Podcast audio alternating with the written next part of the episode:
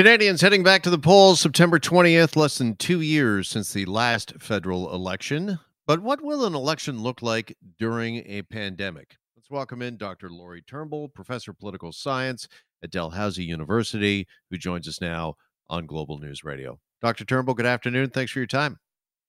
Hi, thanks so much for having me. Listen, let's start with Election Day there in Nova Scotia. Uh, how's the election been uh, rolling out there during the pandemic?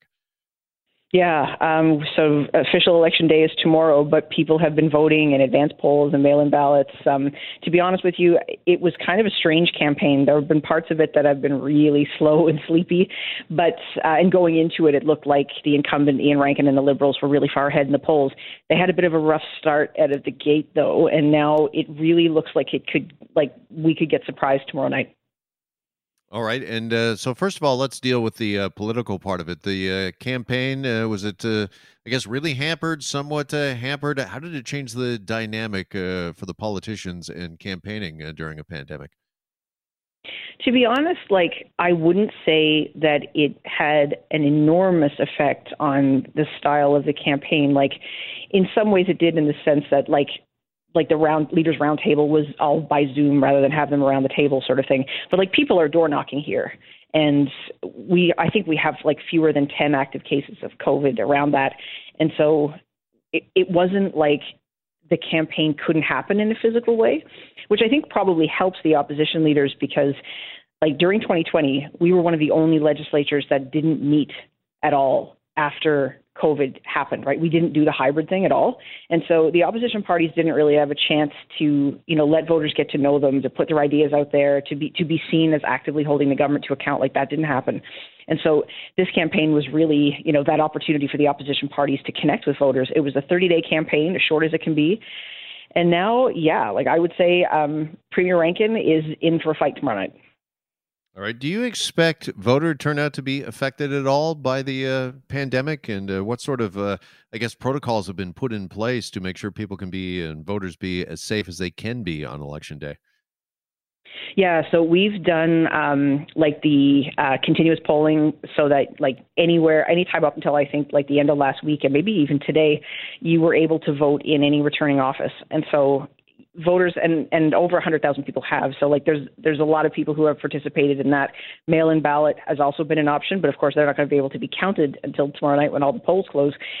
So we'll see like overall how many people took that option. Um, but here like there's not a there's not like a palpable sense that people feel unsafe going to the polls. And there have been those options in the event that they wanted to go earlier, they didn't want to show up at all and do it by mail. That said, to your main question, I'm not optimistic for a high voter turnout. We've seen turnout come down in the last few elections. Like Nova Scotia used to have really high turnout, but the last few times it's been like 57%, 53%. So I'm a little nervous that we're going to go below 50 tomorrow. Okay, well, there's been several provincial elections during the uh, pandemic. Nova Scotia is just the uh, latest happening tomorrow.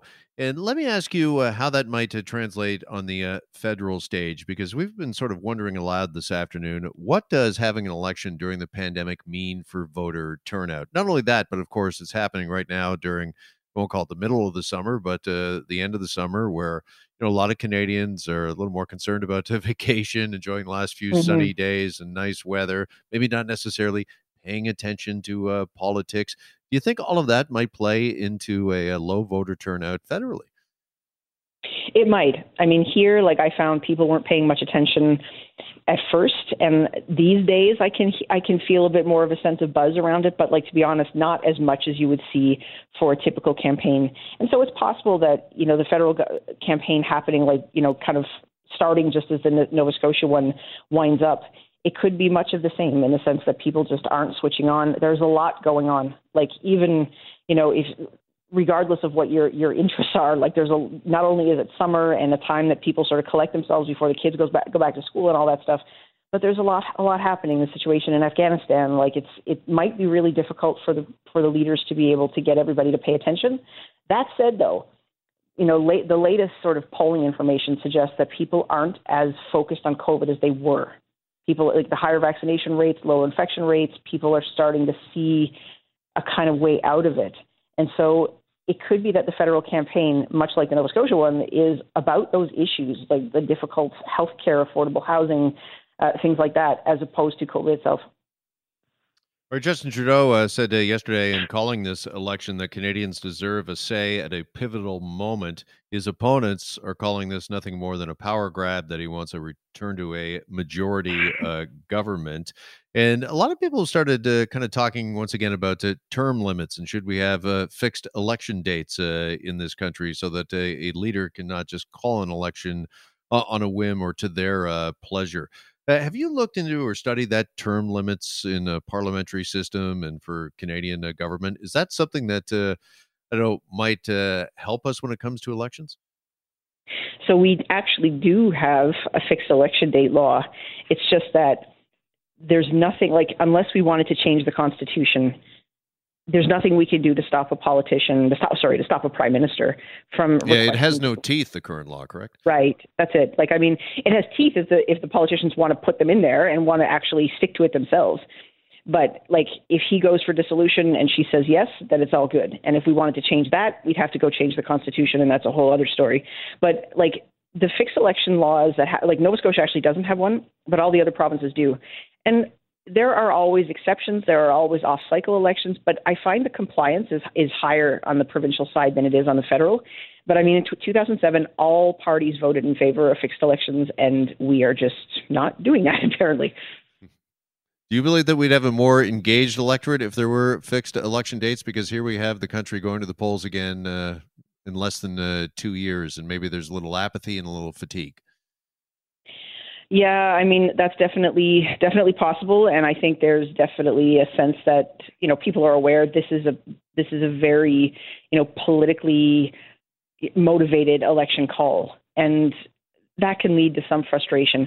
I honestly think that that voter disengagement and uh, a sense of, of fatigue with the whole thing goes deeper than you know. There's many causes of that, and I don't think a fixed election date would be or like a, a one that actually stuck I don't think that would be enough to help everything. I think, you know, one of the things that have come that the prime minister said when he justified this election call was to say that parliament was dysfunctional.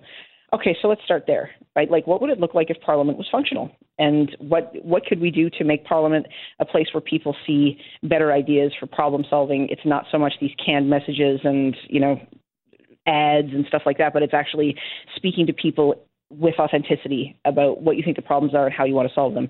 That might help voter engagement. Right, I got to leave it there for now, Dr. Turnbull. Really appreciate uh, the time with us uh, this afternoon. Thanks so much. Thank you too. Take care.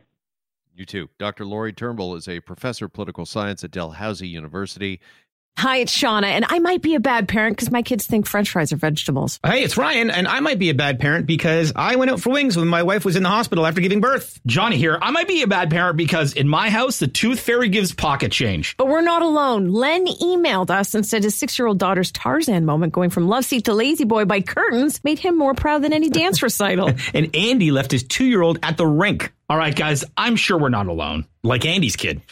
For stories and confessions like this, make sure you check out our podcast. It's called Bad Parents, and it's available wherever you get your podcasts. I left a glove at the rink.